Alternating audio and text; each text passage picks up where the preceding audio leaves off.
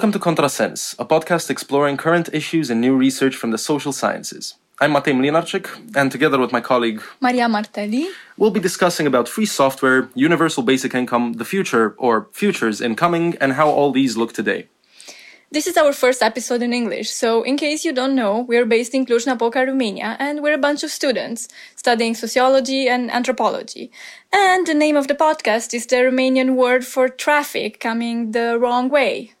Well, there's there's a metaphor in here somewhere. Anyway, our guest today is Emrah Irzik from Istanbul, Turkey. Sociologist currently teaching at the UBB Sociology Department. He has a PhD from Central uh, European University in Hungary, an MA from Boğaziçi University in Turkey. He has most recently worked as a researcher for the Fair Labor Association, authoring a report on the conditions of seasonal agricul- agricultural workers employed in hazelnut harvesting. His main research interests are at the intersections of new technologies and forms of social organization which enable radical social change, such as free software.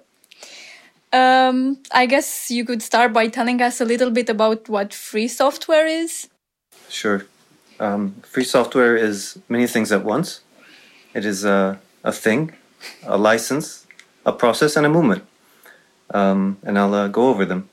Um, as a thing, it is uh, it is um, a software like any other with the um, special property that it comes to you free of charge most of the time, as well as um, it comes to you with uh, attached to uh, a set of freedoms, such as uh, the freedom to uh, copy the software, redistribute, make derivative versions, and uh, improve upon.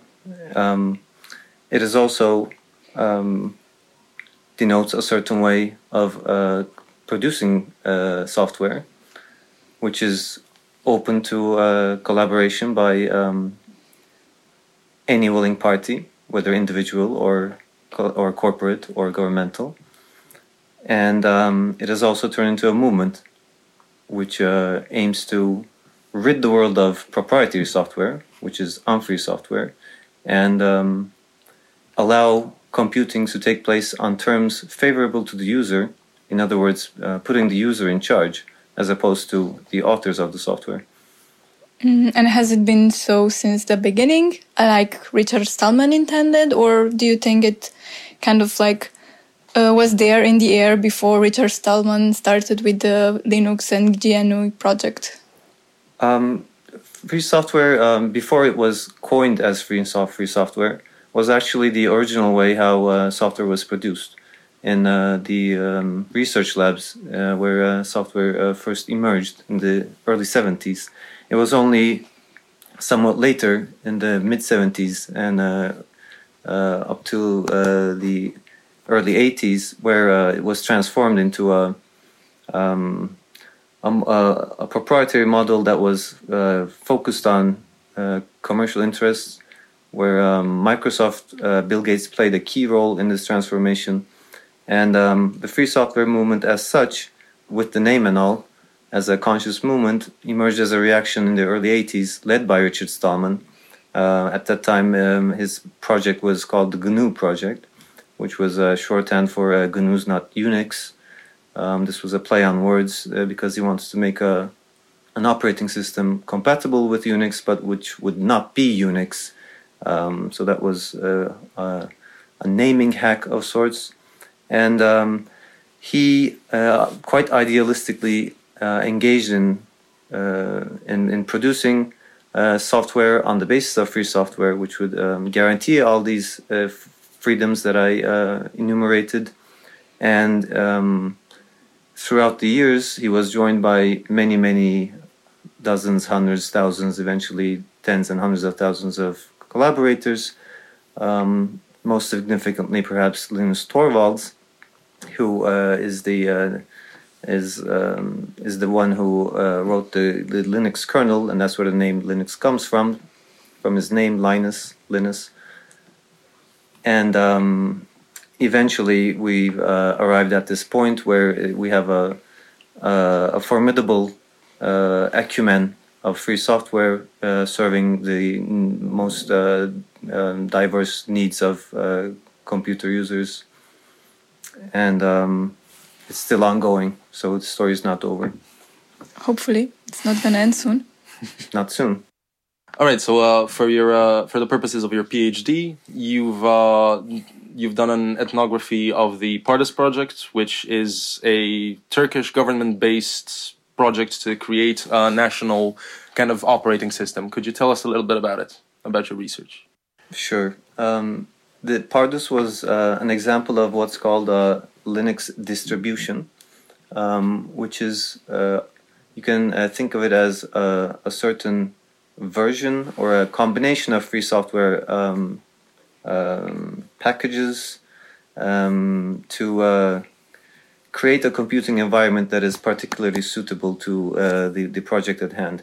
So the, the aims of Pardus was uh, first of all to um, to uh, further an agenda of uh, national independence and security, in the sense that uh, it would be uh, under the control of um, of uh, predominantly Turkish software engineers employed by the government through a research council, and uh, so it would be free of, for example, Microsoft's or Apple's control. But um, the interesting thing is to um, start such a project up from the from scratch would be prohibitively expensive, obviously. But the fact that this whole um, already pre-existing uh, body of software in the form of uh, the, the GNU Linux project and uh, and um, all the existing free softwares made this possible. So what happened was um, a certain uh, visionary um, called uh, Tekman. Um, he was uh, he had a position at the Scientific Research Council in Turkey, and he um, positioned the Pardus project to institutional customers in the government uh, which was primarily uh, military but not exclusively.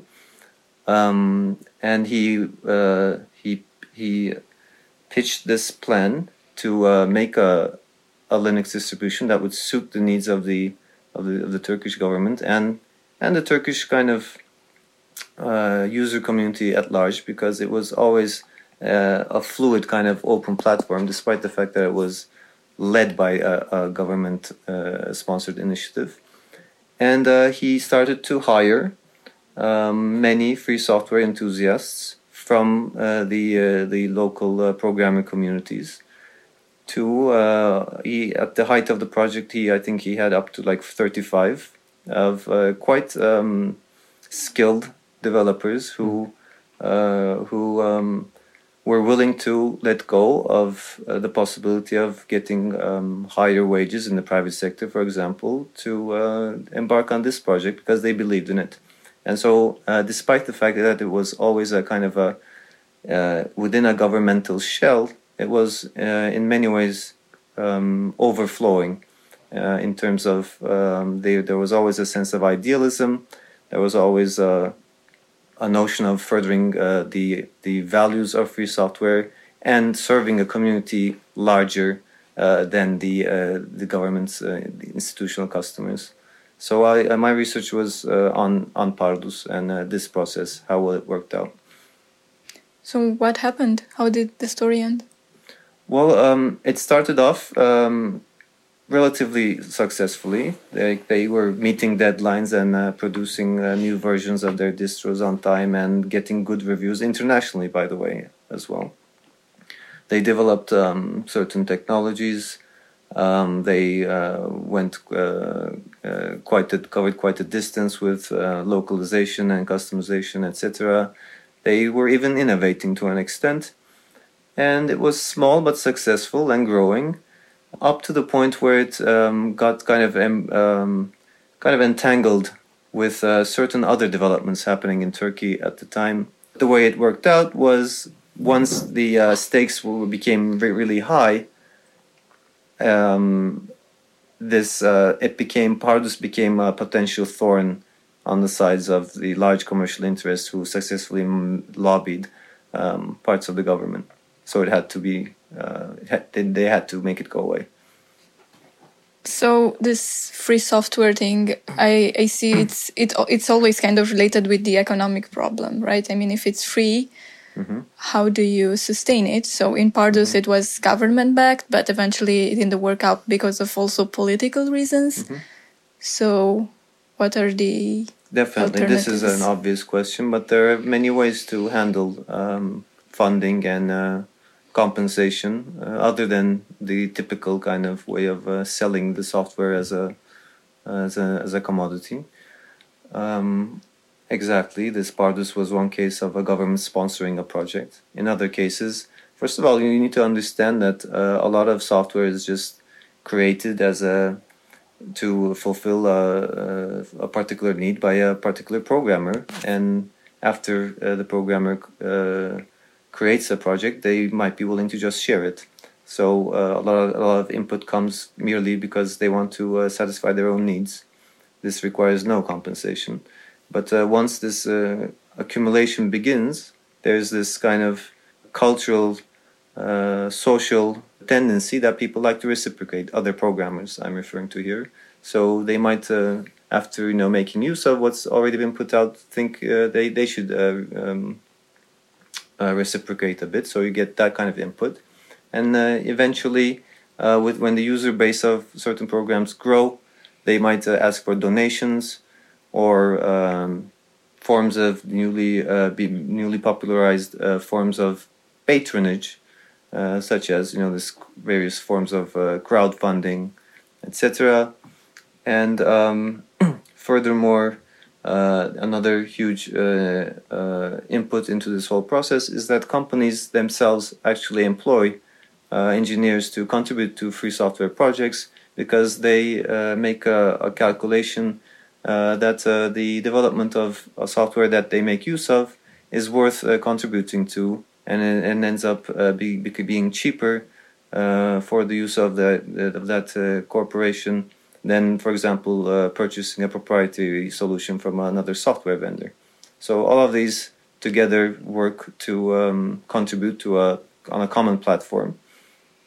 And all of these diverse actors have developed ways to collaborate in production, and you end up with a, a working kind of uh, to a large extent working uh, way of producing things. So, I mean, it sounds good, it sounds hopeful, but at the same time, you know, what's happening is that most people actually use Windows and not GNU Linux. So, like, we have all these uh, ways of doing things which are alternative, and we also have this um, image that we can have maybe for the future, for how it might look in the future because like you say free software is kind of a new mode of production mm-hmm. right sure. like in, in what sense does that happen okay well first of all um, to uh, balance the pessimism um, it's actually most of the people using windows or apple uh, os x is true on the desktop uh, segment but it's not true on servers so Linux is, uh, is has a large market share in, in servers, more than, more than uh, half, I believe. They have uh, Linux has a complete uh, hegemony on supercomputers, so like uh, research computers. It's only on this last kind of, and it's true that the average consumer comes into contact through the the desktop laptop paradigm, and there it is the weakest. It's true. It's, it's only uh, up to a few percentage points uh, of use. But um, you might, uh, if taking the focus away from the operating system, I would assume that pretty much every um, every uh, individual uh, desktop uh, computer user would be using some free software, piece of free software, even if they're not aware of it, such as um, Firefox, perhaps, uh, the the VLC media player. If you if they've uh, they use the Chrome browser, it's not free software itself, but it's heavily based on an open source project. A free open uh, open source is somewhat of a synonym as free software, um, called Chromium. Um, if you're running on using an Android phone, that's heavily based on an Android open source project, etc. So um, there's that. But um, thinking about where it could be as opposed to where it is at, that's a, a whole uh, whole different uh, uh, question. Yeah, but it's a good question, isn't it? I mean, if we go back to Stallman a little bit, because I, I, quite like him and I like how he's so idealistic. Mm-hmm. Uh, he he kind of sees uh, the possible future a little bit for free software and how we could all, you know, all programmers could have this community in which they share things and everything is so nice. And how are they gonna get paid? He also says like all the stuff you said, but he also talks about kind of this future in which maybe there won't be so many needs like of production because stuff will be kind of maybe automated. Is that the future that might be possible? Let's say um, that is coming from a different direction, the march of automation. But uh, with it, uh, it raises the importance of uh, software in general, because um, once you uh, envision a world based heavily on large, uh, largely automated production, then uh, of course the automated machines have to be programmed to perform certain tasks and so the labor process um, that that would be carried out by humans increasingly becomes uh, a software production process, and that's where the free software model comes in, because um, if we're going to um, try to build alternative an alternative set of values or ideals into our into an, a potentially automated future then we will have to address this portion, which is kind, which uh, the, the, software portion, which will be in charge of the uh, the um, the kind of structural um, management of the automated machinery. And there we already have a working model uh, in, in, in free software that could uh, further these goals of uh, solidarity, cooperation, um, open, uh, openly accessible um, networking, uh, and um, all of this uh, free of a price tag.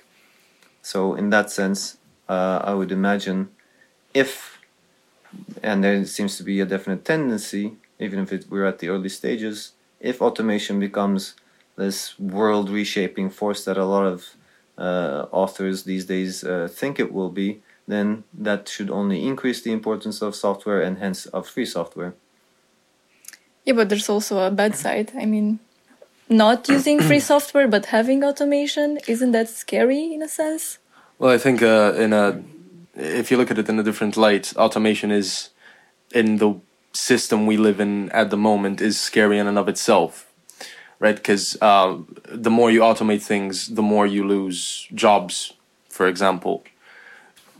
So, and uh, the issue with automation um, is, uh, first of all, you need to. It's not only about the software.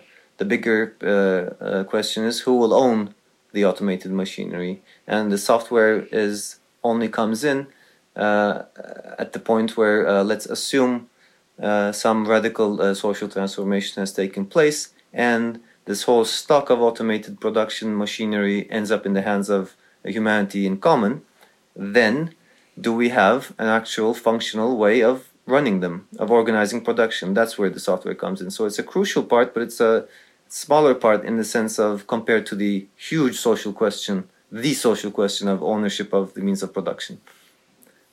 Yeah, I, I guess we were um, looking at too many things at once. In a sense, uh-huh. we were trying to look at automation, but you know how closely this is tied to, to universal basic income because just once you have automation, then you have less work. Then how are people gonna get paid to live? So you have to think about this in a, in a kind of togetherness, although they're different things, but they work together. Of course, I'll uh, point out a, a very direct uh, kind of connection between the free software and uh, the idea of a universal basic income. First, first of all, the, the idea of a universal basic income is um, um, an answer to uh, the the among other things, but the main drive seems to be, as uh, it's most commonly formulated, as a solution to the prospect of of uh, massive job loss as a result of increasing automation. Okay, so as the the uh, the current socioeconomic system is set up, obviously this progress, if you want to call it that, of automation results in uh, in uh, a nightmarish outcomes for workers because you the the uh, the result as has always been is uh, loss of jobs, And um, throughout the history of capitalism, this has been the case with the development of machinery. However, up to a point, up to this point, uh, you could always argue that um, for the unemployed, new avenues of employment had opened up, as in the service sector, etc. You can debate the pros and cons of this, but at least um, technologically induced um, unemployment had not been uh, like a devastating force. But now the argument is that um, there, there's like an accelerating curve with uh, the development of uh, computing technologies, artificial intelligence, big data, etc., etc. that uh, this time it's different. Okay, that this time the uh, there will be, which is still a speculation on the future. We we can't really observe this. We can partially observe this on in developing countries, but not yet on a world scale. So this the idea is that this time there we will have serious technologically induced unemployment with no emerging new uh, sectors, etc., to soak up the redundant labor force and at that point, we're going to have to, something's got to give, right? So, and there, the solution of uh, universal basic income emerges just like you said, as okay, it's not the fault of the people who became unemployed that they became unemployed. So uh, they should be uh, compensated with a regular cash income, irre- uh, uh, regardless of uh, whether they are employed or not. Um, regardless of uh, the situation in terms of needs. So there will be no means testing, uh, no testing uh, of whether they um, are looking for new jobs or whether they um, are uh, economically distressed, etc. We'll have like a blanket universal income paid in cash to every individual, or pretty much every individual. There, there's always qualifiers, and this would compensate for this technologically induced job loss. But um, when it comes to software, um, this is the connection. Since um, it comes from two directions actually, which I think is interesting. Um, since software is key to the advance of automation, there's you could make the the case that um, uh, the the the march of software, the the uh, the development of software, whether it is uh, of free software or not, is instrumental in uh, furthering automation. So there's, uh, you could say that software programmers are job destroyers.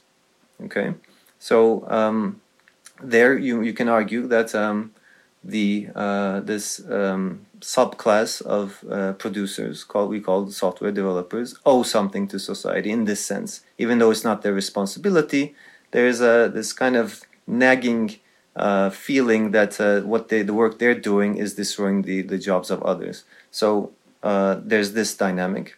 But on, on the other end, at the, at the other uh, side, um, you could say that uh, a lot of free software developers who contribute to this global commons of free software and may and who may not be able to find all these uh, and make work for them these different forms of compensation that we discussed, they might be giving too much to society and not getting enough in return.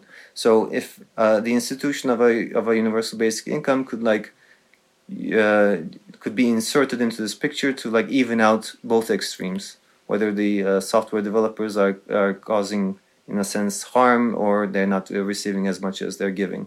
So I find uh, this uh, kind of uh, interesting. Okay, so let's see. We have talked about this possible future with uh, basic income and with free software and programmers having so much fun working on whatever they have fun working on.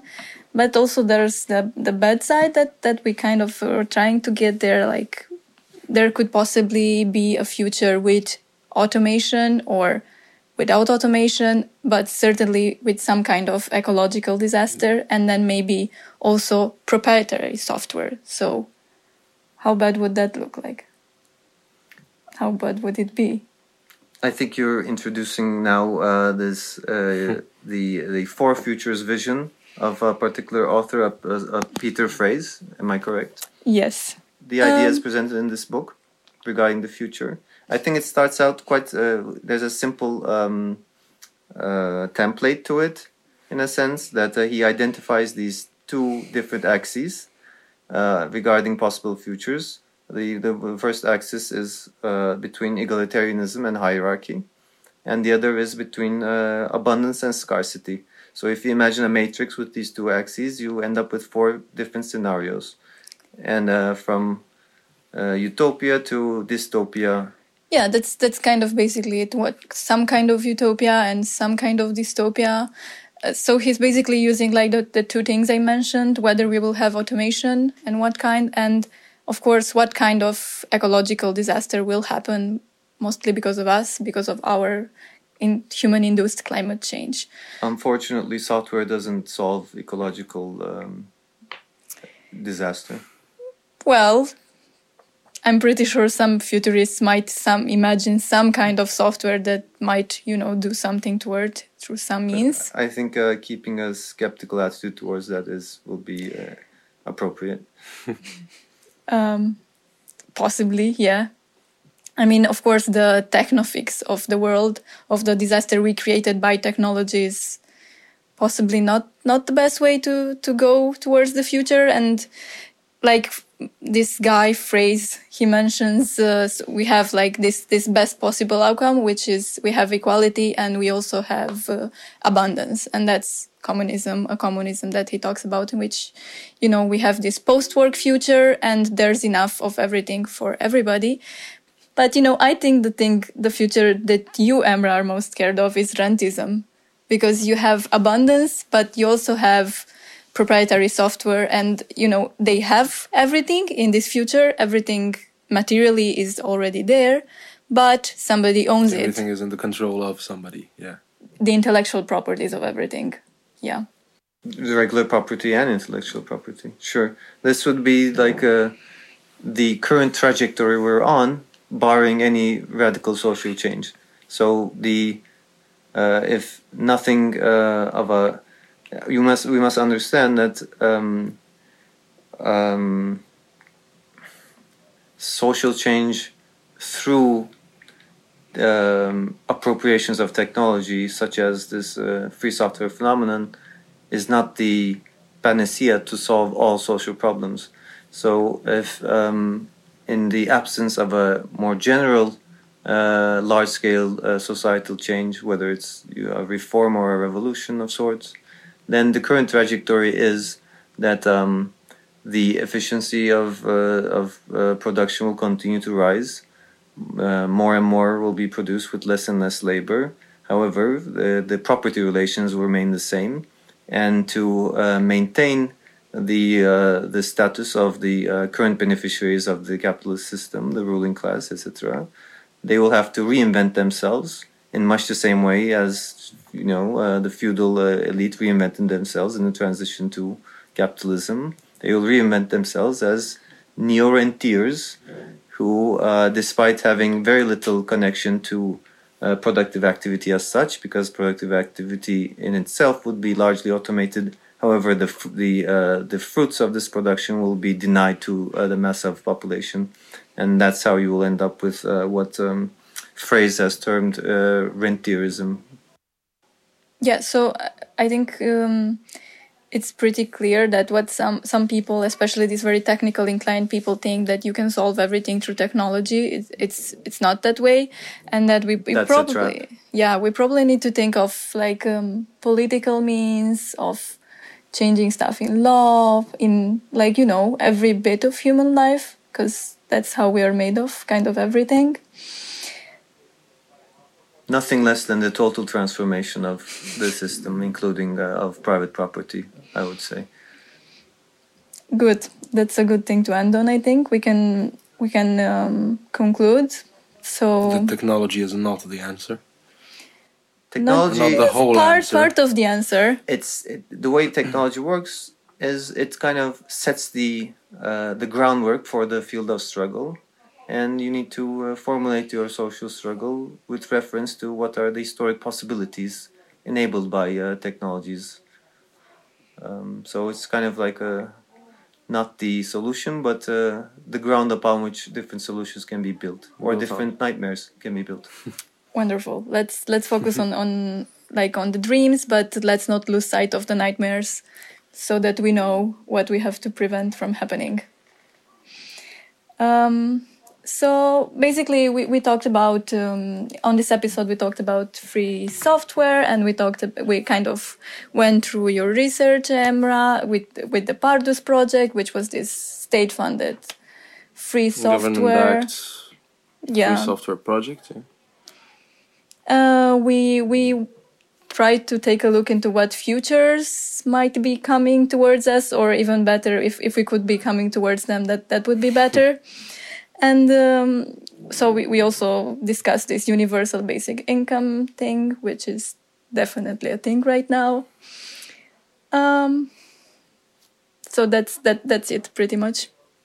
I Okay, guess. thank you. Okay. Well, um, Yeah. Thank you for joining us. yeah. Thank you for joining us. Thank you. Thank all of you for listening. Yeah, thank all of you for listening. So today's guest was Emrah Irzik. This podcast is supported by the Faculty of Sociology and Social Work from the University of Babeș-Bolyai in Cluj-Napoca. This week's episode was produced by Maria and Matei. The soundtrack, mixing and mastering are done by Kind Studios and thanks to the College of Political, Administrative and Communication Sciences for the recording studio. We look forward to your feedback or any other such suggestions at contrasense at protonmail.com. That is C O N T R A S E N S at protonmail.com. And we'll see you in the next episode.